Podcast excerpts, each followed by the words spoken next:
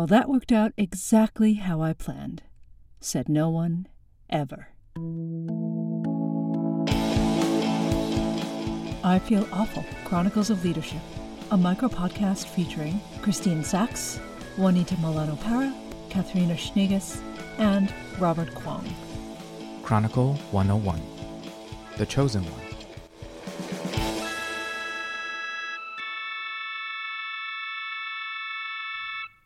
One thing that happens when you're an immigrant is the experience of reflecting on the earliest moments of your life in that new country or new home.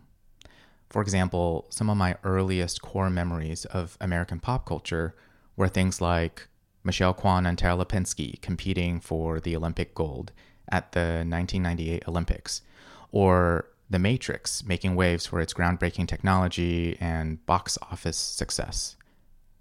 Champions, leaders, prodigies, the best and brightest, being the one. It wasn't until I was much older that I saw how much these ideas are normalized in our pursuit of happiness and in the things we consume. As a coach, I'll say that each of us define these terms and ideas differently, and how these beliefs impact our lives will be different as well.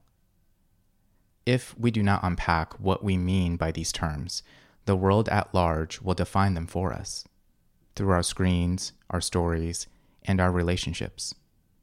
For example, I examine these terms based on my relationship to diversity, equity, and inclusion, but I'm aware that is not everyone's perspective or prerogative. So consider the following. Number one, think of public figures that has leadership and certain special qualities you admire.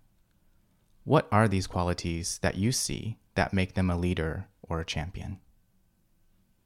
Number two, do you believe you have those qualities? If so, how would you apply or how do you apply these qualities to your daily life? See you next week. You can follow us on the web at w w w dot christine sachs coaching dot com.